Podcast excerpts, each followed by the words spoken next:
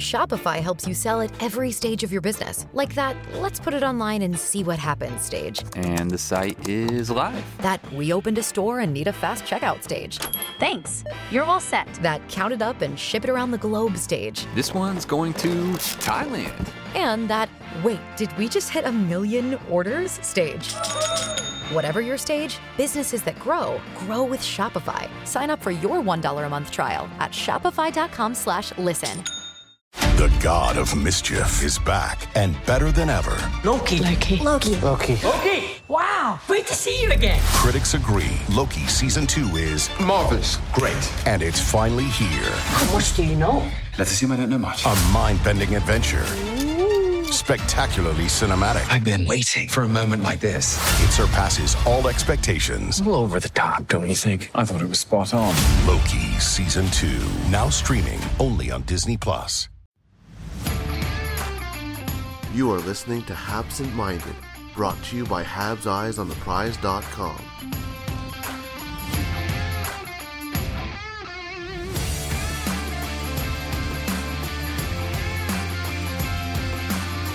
Hello and welcome to Habsent Minded as we continue our look at the 2023 World Juniors.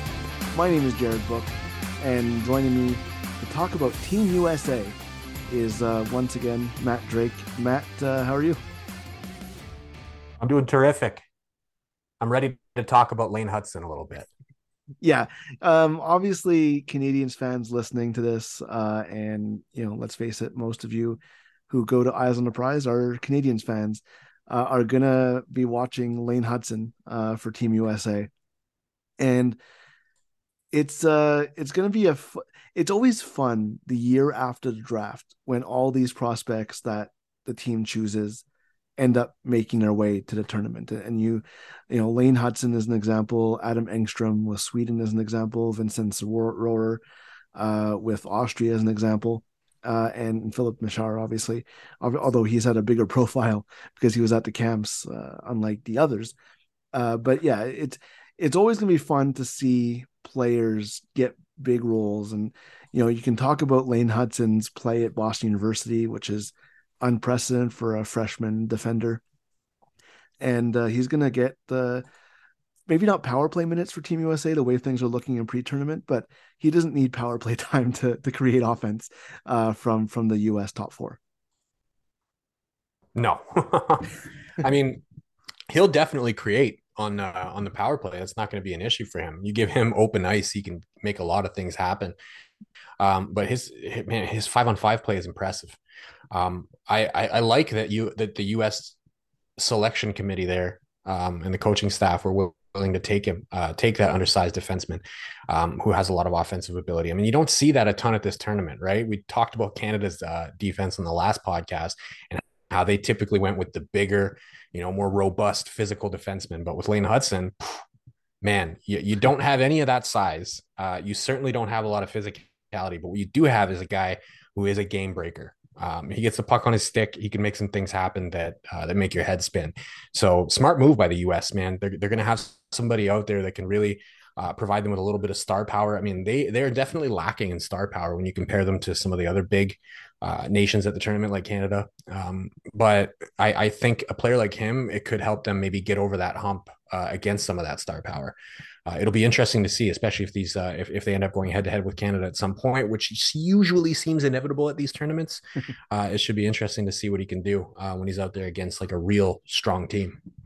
Yeah, it'll be really interesting because, like you mentioned, you know, the star power. I mean, there's Luke Hughes, who was a top 4 pick in the draft.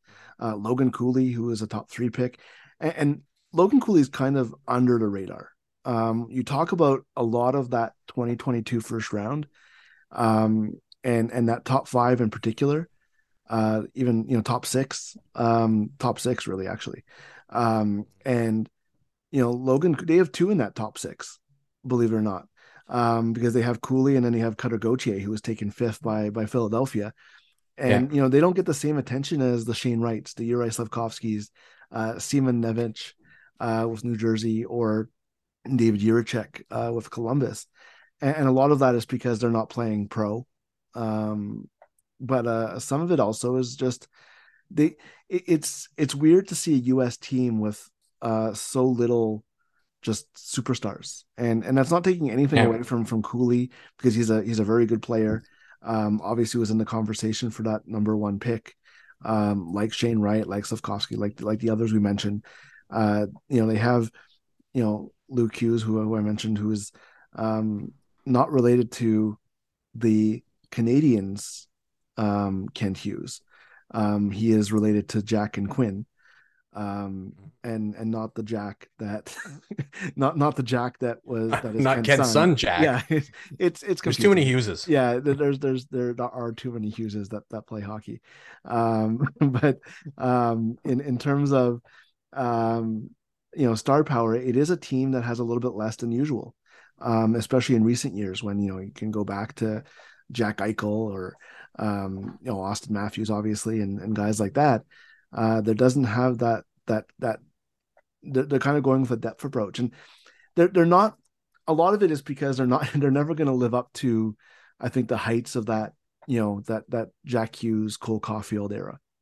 When they had unprecedented number of players drafted in overall and in the first round, and it is cyclical, right? There's some years where Canada doesn't have a superstar either. There are times when that happens as well, but it'll be very interesting to see who steps up, because there are some players on each US team that have potential to make names for themselves in this tournament, and they'll have opportunities to, because they don't have to, play those top players, top minutes. It's going to be very, deserve a very earn your time kind of team. And a lot of these top countries, and it's kind of weird because if you talk to Patrick, he thinks that Sweden has a roster that's a little bit worse than normal. Finland has a roster that's a little bit worse than normal. Obviously, Russia's not in the tournament. And so there's not really that that group of contenders that we're used to seeing, and it could mean that once you get to the quarterfinals there's some upsets, or even in the group stage there's going to be some upsets. But there are some interesting things to look for on this U.S. team. Obviously, Lane Hutson, all eyes will be on him from a Canadian's perspective, and I think also from a just pure fan perspective, because I think there's something about 5'8" defenders who just skate around and put up points that has the curiosity of hockey fans. And you kind of saw it with Cole Caulfield as well, right? Where people are like, okay, let's see what this small kid can do on the world stage. It'll be interesting to see what he can do with the big spotlight on him. And look, he's had a spotlight on him for years. He's he led that U18 team last year for Team USA, and he's obviously eligible for the tournament for next year as well, and it'll be very interesting to see what kind of role he plays. He's expected to be in the top four, maybe not on the power play to start the tournament, but I think that eventually he'll probably get some time on there. But obviously Luke Hughes is the number one guy there. There's also guys like Seamus Casey, Luke Mittelstadt, who's Casey's brother, as well, who are going to be looking for roles there.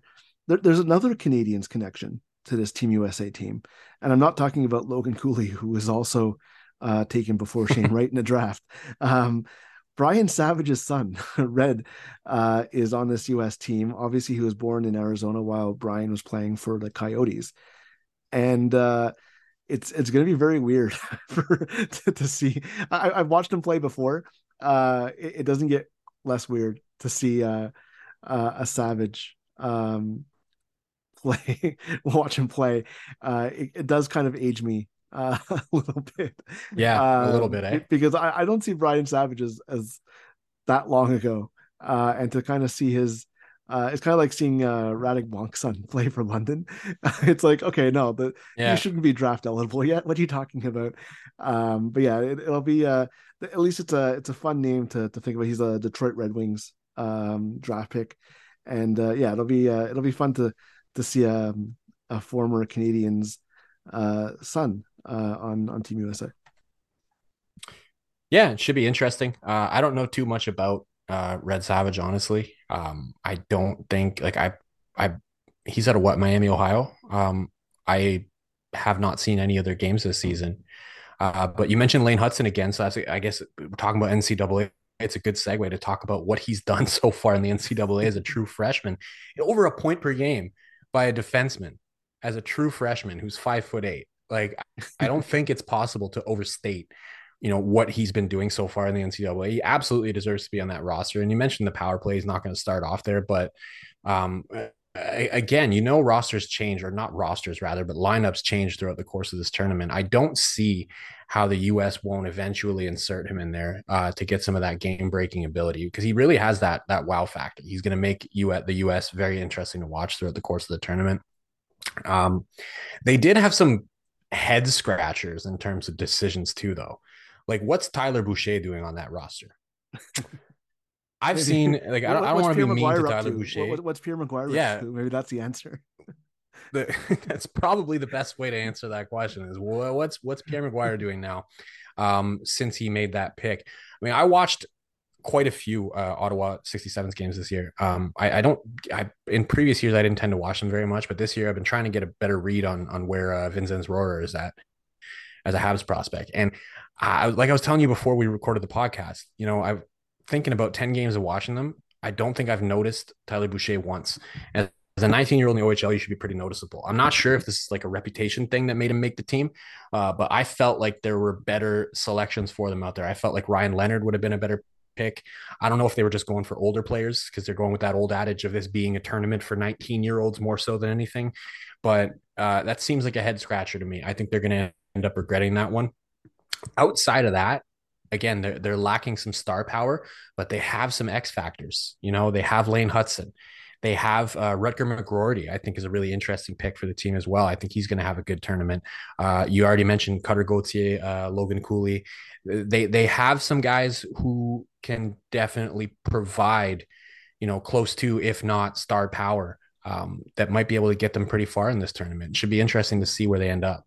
Yeah, and Jimmy Snuggerud is another one. I really liked him coming up to the draft.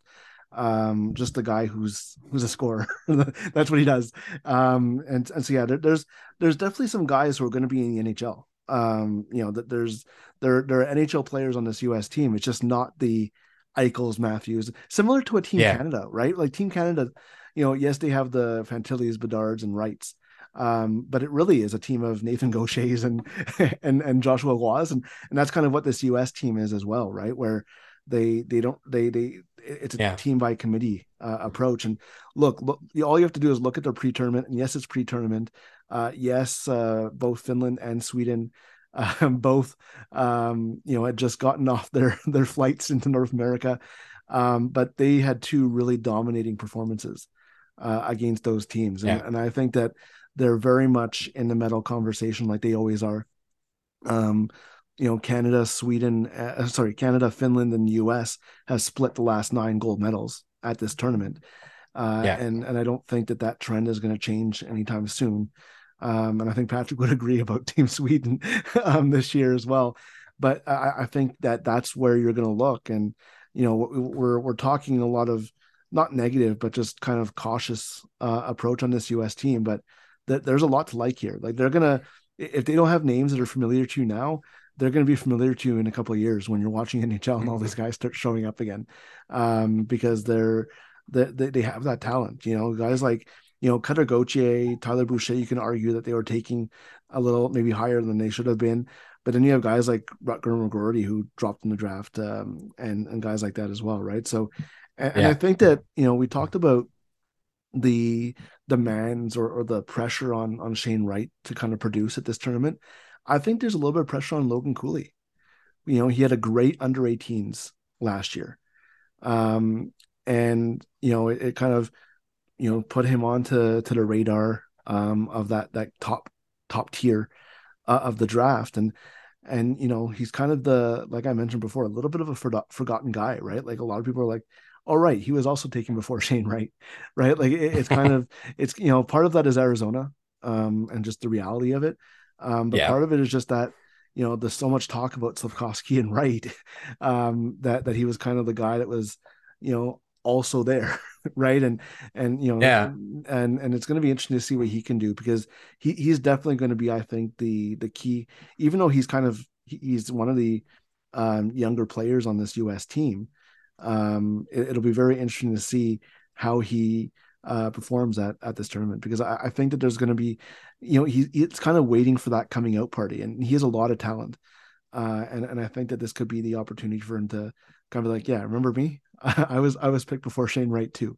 And I think that which could benefit the Habs finally, because we might be able to finally stop doing that dance of like, oh, it's Slafkovsky versus Wright. I mean, nobody seems to bring up every time that Wright gets brought up. There's always a big conversation about Slafkovsky and Wright. People seem to forget that two teams, New Jersey and Arizona, they decided to forego the ability to pick Shane Wright, but the only team that ever gets talked about is Montreal because of that stare down, and because, you know, I guess apparently the only two places that Wright was ever going to go was first or fourth. There's no chance that he was ever going to go second or third, right? I don't know. So maybe it could actually benefit that whole narrative if Logan Cooley goes out and ends up having himself a great tournament. But then we might end up with a new narrative, which is like, why did the Habs pick Slafkovsky instead of Logan Cooley? Yeah, exactly. So it might be a double-edged sword there. Yeah, they picked the wrong Slovak. Like Simonemic is better as well. True, yeah. You know, and obviously Philip Mishar is still around. He was a first round pick. He's going to be on the Slovak team as well. So it'll be very interesting. And I think that, you know, never discount the U.S. at this tournament. Like you'd be dumb to do so, because they have the history of success in this tournament. You know, we talked about their gold medal success, but they also have two quarterfinal losses in the last 3 years as well. So it kind of has been a kind of you know, feast or famine for Team USA, and it'll be interesting to see if they can break that streak. And another country that's kind of had questions in goal, you know, post Spencer Knight. You know, it seems like they're going to be going with Kaden Mbareko, the 19-year-old in the NCAA, who is undrafted. All their goalies are undrafted. It's the second year in a row that all their goalies are undrafted, I believe. And it's just that's a question as well, because they don't always have the that star power in goal, similar to Canada, and obviously the star power is really with their defense. I think we talked about Canada being a team that's going to rely on its forwards to do a lot of transition. I think US is going to focus on their defense to be a lot of the transition between Luke Hughes, Lane Hutson, and Seamus Casey. There's a lot of quick skaters on that US blue line. Yeah, and they might need it because, like you said, I mean, I don't see goaltending as a very big strength for them. I know they looked all right in those pre-tournament games, but you already brought that up, right? You had two teams that just got off the plane, maybe a little jet lagged, so might not be the best two pre-tournament games that you could have had in order to evaluate how your goaltenders are doing when you're playing against teams that just got off of a flight. But I digress. It's definitely an issue for them, is going to be that goaltending. Their defense is going to have to be strong in transition, and they're going to have to be able to get the puck out of their zone as quickly as possible, especially when they get up against teams like Canada, right? Teams that have a lot of shooters up and down their lineup. It's going to be problematic for you if your goaltenders are just getting peppered from everywhere. We'll see though, you know, when you get undrafted goalies, they might have a chip on their shoulder. Maybe they come out and maybe the entire U.S. roster has a chip on their shoulder a little bit because they don't have that star power. They're not being talked about on the same level as like Team Canada, for example. And they might come out and they might have that little extra pep in their step to go and, you know, get an upset win and kind of make a name for themselves. That definitely. And you know, the pools definitely have a different feel to them with Russia not being in the tournament. You know, U.S. is in a pool with Finland. And then it's Slovakia, Switzerland, and Latvia. And, you know, Slovakia is probably the third best team in that group, but probably a distant third. And then, you know, you look at the other group where Canada is with Sweden, and then Czechia, Germany, and Austria. And it's just, it seems like a real obvious top four in this tournament. And that doesn't mean upsets can't happen. We've seen it with Slovakia. We've seen it with, you know, even Germany has Czechia as well. I've had upsets at this tournament. It'll be interesting to see, but I feel that the top powers in this tournament can ease their way into it. Like, there's not that pressure to be like, oh, we might get a bad draw in the quarterfinals. I think that it's going to be they have that kind of leeway that maybe they wouldn't have in other years, when that 2 versus 3 matchup in the quarterfinal can be dangerous at times, because, you know, it could be Finland, Sweden, Russia battling for the top 3, or Canada, USA, and Sweden, you know. So there's a little bit less, I think, instant pressure to succeed. And, you know, this is probably the first normal World Junior in a couple of years where there's a full season going on. There's a full pre-tournament. There's not a bubble like there has been. So it's the first couple of years in a while that we've had this, right? We talk about the canceled one. The one before that was the bubble. There's the one in the summer, which is also just weird timing. And definitely not best on best, just considering who was there. So it'll be interesting to see, because this is really the first kind of benchmark we have in a few years of where the top 4 are right now. And it'll be interesting to see, because, like I said, you know, it's not like Finland and Sweden have these superstar rosters either.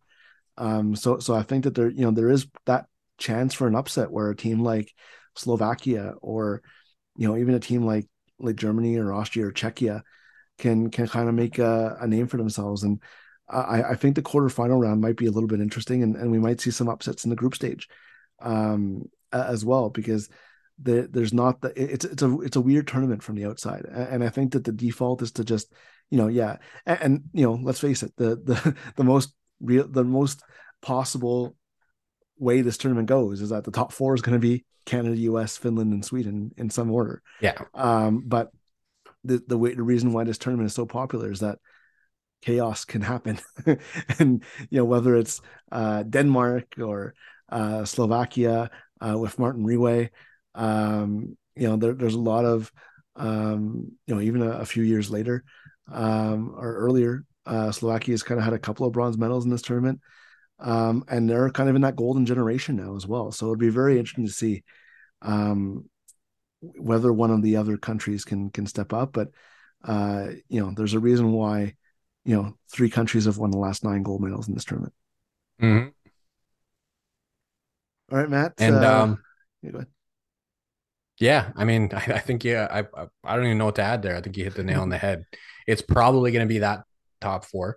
If you look at the U.S. roster, you know, I think they're probably number 3 on paper, but if you write them off, you're making a pretty big mistake, because it's not like, you know, being number 3 on paper out of that big 4 is a kiss of death where you're not going to make it out of the group stage, right? They're probably making it out of the group stage. If you take them lightly, once they get out of there, you might have some problems. Yeah, and like I said, U.S. in particular has 2 quarterfinal losses in the last 3 years. Sandwiching a gold medal. So yeah, they're definitely a team that can, is a poster child for that kind of quarterfinal danger. And I wonder how much that plays into how they approach it as well. Obviously a lot of eyes at Eyes on the Prize will be on Lane Hutson, and it'll be, yes, it's going to be fun to see people's reactions to him. And I think he's somebody that really, like I said, you know, all of hockey Twitter kind of like rallies around guys like that. And so whether you're a Canadiens fan or not, I think that Lane Hutson is going to be one of those guys where you just can't help but watch him. So Matt, thank you so much for taking the time. And I'm sure we'll be talking about this tournament as it gets started. Absolutely.